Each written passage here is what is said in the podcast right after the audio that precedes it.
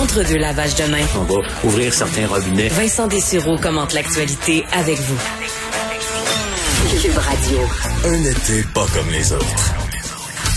Alors, on en parlait avec euh, Sophie de cette histoire là, du, euh, de Justin Trudeau euh, qui, bon, dont le Parti conservateur aujourd'hui réclame ni plus ni moins qu'une enquête criminelle de la GRC contre donc le premier ministre pour fraude dans l'affaire We Charity. Donc, évidemment, cette, cette immense organisation qui s'est retrouvée à avoir un contrat massif, un contrat qui consistait à gérer et distribuer 900 millions de dollars en bourse pour le bénévolat étudiant. Finalement, on a euh, bon euh, décidé d'annuler tout ça.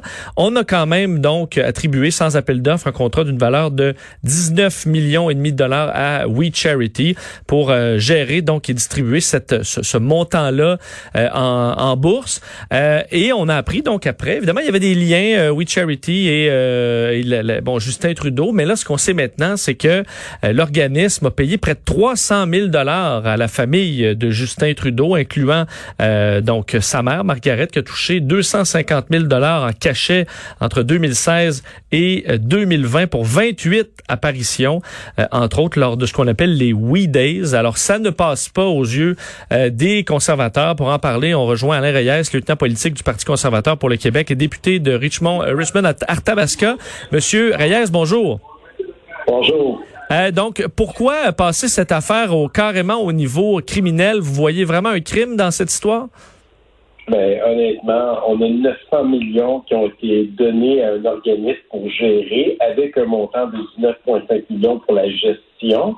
Et cela, vous l'avez bien souligné euh, dans toute la présentation, sans appel d'offres, ce qui est inacceptable. Toute personne qui a fait de la politique, que ce soit municipale, provinciale, fédérale, que cette chose-là ne se fait pas.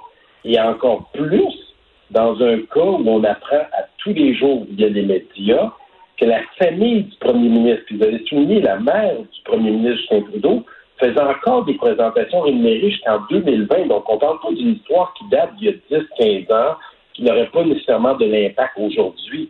Donc, elle a reçu là, 250 000 pour, si je ne me trompe pas, 28 représentations. C'est près de 9 000 à chaque fois qu'elle va faire un petit coucou aux gens pendant ces différents événements-là. Et le premier ministre, pendant la rencontre des ministres qui nous ont octroyé, ont décidé d'aller de l'avant avec ce projet-là, ne s'est jamais récusé. Il a même dit qu'il ne s'était jamais récusé. Et là, on peut en rajouter une couche aujourd'hui. Ceux qui ont vu ce qui vient de sortir sur Twitter, on apprend dans un autre média euh, via CBC que supposément que le ministre des Finances, Bill Morneau et sa famille auraient des liens aussi très proches. Et là, on attend un peu de voir ce qui va ressortir de ça. Donc, ça commence à sentir mauvais. Et nous, de notre côté, on veut faire la lumière sur toute la situation en convoquant tous les comités et, si nécessaire, la GRC pour faire enquête. Mais est-ce qu'il peut, euh, est-ce que l'urgence d'agir, évidemment, on n'a pas tourné beaucoup de coins ronds euh, pendant la, la, pandémie parce que, évidemment, urgence oblige, il faut aller vite, alors on, y va puis on verra après. Est-ce que ça peut expliquer quand même en disant, ben, M. Trudeau, il connaît cette organisation-là, il connaît, il en connaît pas d'autres qui sont capables de gérer autant d'argent aussi rapidement, alors ben, on, on va de l'avant. Ben, pour nous, c'est inacceptable. Il n'y a rien qui justifie le fait de contourner les lois. Euh, et c'est ce que l'on ressent avec le premier Justin Trudeau, c'est qu'on a le sentiment qu'il se penche justement au-dessus des lois. Donc là, on ne parle pas d'un premier cas. Il a été déjà reconnu coupable à deux reprises d'avoir enfreint la loi sur l'éthique et les conflits d'intérêts, le premier ministre Justin Trudeau. Donc, c'est pas parce qu'il ne sait pas ces, ces règles-là. C'est des règles élémentaires qu'on nous apprend le jour 1 lorsqu'on est élu. Donc, imaginez, il voit que la seule organisation à ses yeux capable, et en passant, on a posé la question de savoir quelles sont les autres organisations qui ont été euh, sollicitées ou qui auraient pu euh, être intéressées, parce qu'il y en a qui ont levé la main pour dire nous, on aurait peut-être aimé ça Donc, ils veulent pas nous donner la liste. Le premier ministre avait dit que jamais que son bureau avait contacté l'organisme qui est faux. Le cofondateur a, affirmé que le bureau du premier ministre, le lendemain de l'annonce, le, 22, je ne me trompe pas, avril, euh, devant le perron du premier ministre de sa maison où il annonçait le projet qu'il voulait mettre en place au mois de juin, juillet, ben, il a été contacté par le bureau du premier ministre pour demander à l'organisation s'il était prêt à s'occuper du dossier. Donc, le premier ministre a dit aussi que cette organisation-là n'aurait jamais d'argent pour gérer le dossier. C'était juste parce qu'il était là pour aider les étudiants et tout ça. Finalement, on apprend qu'il y avait 19,5 millions pour deux mois de gestion.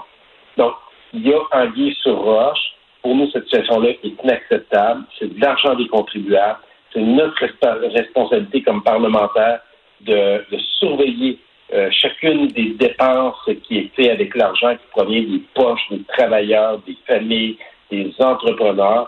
Puis c'est pour ça qu'on va, on va talonner le gouvernement jusqu'à la toute fin dans ce dossier-là.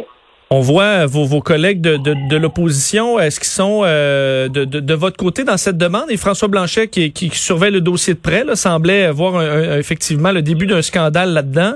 Est-ce que euh, eux aussi et le NPD réclament avec vous euh, une enquête criminelle?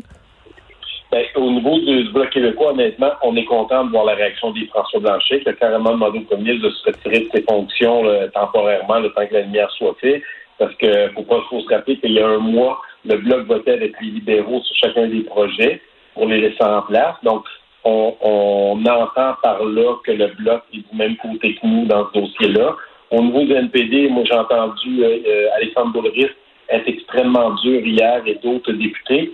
Cela étant dit, est-ce que lorsque viendra le temps de voter, de convoquer les comités, parce que nous, on a demandé comité des finances, comité des opérations, comité de l'éthique, on a demandé une enquête au vérificateur général et à l'ombudsman de l'approvisionnement. On veut que toutes les personnes qui auraient pu être touchées par ce dossier-là puissent s'exprimer.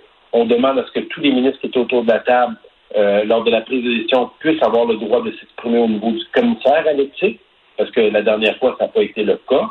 Et on souhaite, là, je ne peux pas croire que le NPD, le Parti vert et le Bloc québécois ne voudront pas faire la lumière dans cette troisième situation d'éthique euh, et de conflit d'intérêt du premier ministre Justin Trudeau. En terminant, M. Reyes, on a appris donc euh, cette semaine euh, l'étendue du déficit au Canada, donc évidemment historique à 343 milliards. Euh, évidemment, l'année qui, qui, qui, nous qui nous réserve peut-être d'autres surprises. donc pour vous, est-ce que est-ce qu'il y a un scandale là? Est-ce que vraiment M. Trudeau l'a échappé? Ou au contraire, on a réussi à éviter l'effondrement, que ce soit de l'immobilier, de la bourse, et que bon, il, fallait payer à ce moment-là, comme vous l'avez fait au Parti conservateur lors de la précédente crise économique? Oui, en 2008, vous le soulignez bien, ça a été fait, mais ça a été fait avec un plan de relance puis euh, un plan de retour à l'équilibre budgétaire. Donc, Justin Trudeau a profité de la saine situation qui, lui a été donnée en 2015 lorsqu'il est rentré au pouvoir avec des finances saines. Malgré ça, pendant les quatre premières années de son mandat où on avait une économie qui roulait à plein régime, il s'est endetté. Là, ce que l'on constate, c'est que le déficit pour juste l'année en cours de 343,2 milliards est beaucoup plus élevé que même ce que les, euh, les directeurs parlementaires du budget avaient estimé. Donc, les, les, plus pessimistes parlaient de 300 milliards, on est à 343 milliards. Puis, on n'a rien, aucun plan de relance. Et c'est ça que nous, on reproche au gouvernement. De, on ne parle même pas de réaider notre économie à repartir. On n'a pas aucune somme d'allouer pour prévoir une deuxième vague, c'est d'avoir l'équipement nécessaire. Et pour les gens qui nous écoutent, 343,2 milliards, là, pour mettre un chiffre qu'on est plus euh, euh, capable d'imaginer, parce que je pense a personne a 343 milliards dans son compte de banque en ce moment, des gens qui nous écoutent, ça représente 12 000, plus de 12 000 dollars par personne qui paye de l'impôt au pays. Donc, c'est ça que ça a coûté, ces, ces, ces dépenses-là. Donc, la question qui se pose, c'est est-ce qu'on a le sentiment d'en avoir eu chacun de notre argent? Bon, certains vous diront oui, il y avait des mesures qui devaient être mises en place, euh, mais ce n'est pas toutes les mesures. On peut penser aux 900 millions euh, avec We Charity. Est-ce qu'il était nécessaire en ce moment à annoncer le 30 juin à un mois et demi avant le hmm. retour des classes? Donc, mais ça, mais ça, vous le dites, c'est moins, moins d'un milliard. Là. Vous auriez coupé où? Euh, quel programme vous, vous, vous, enlève, vous l'enlèveriez? Là?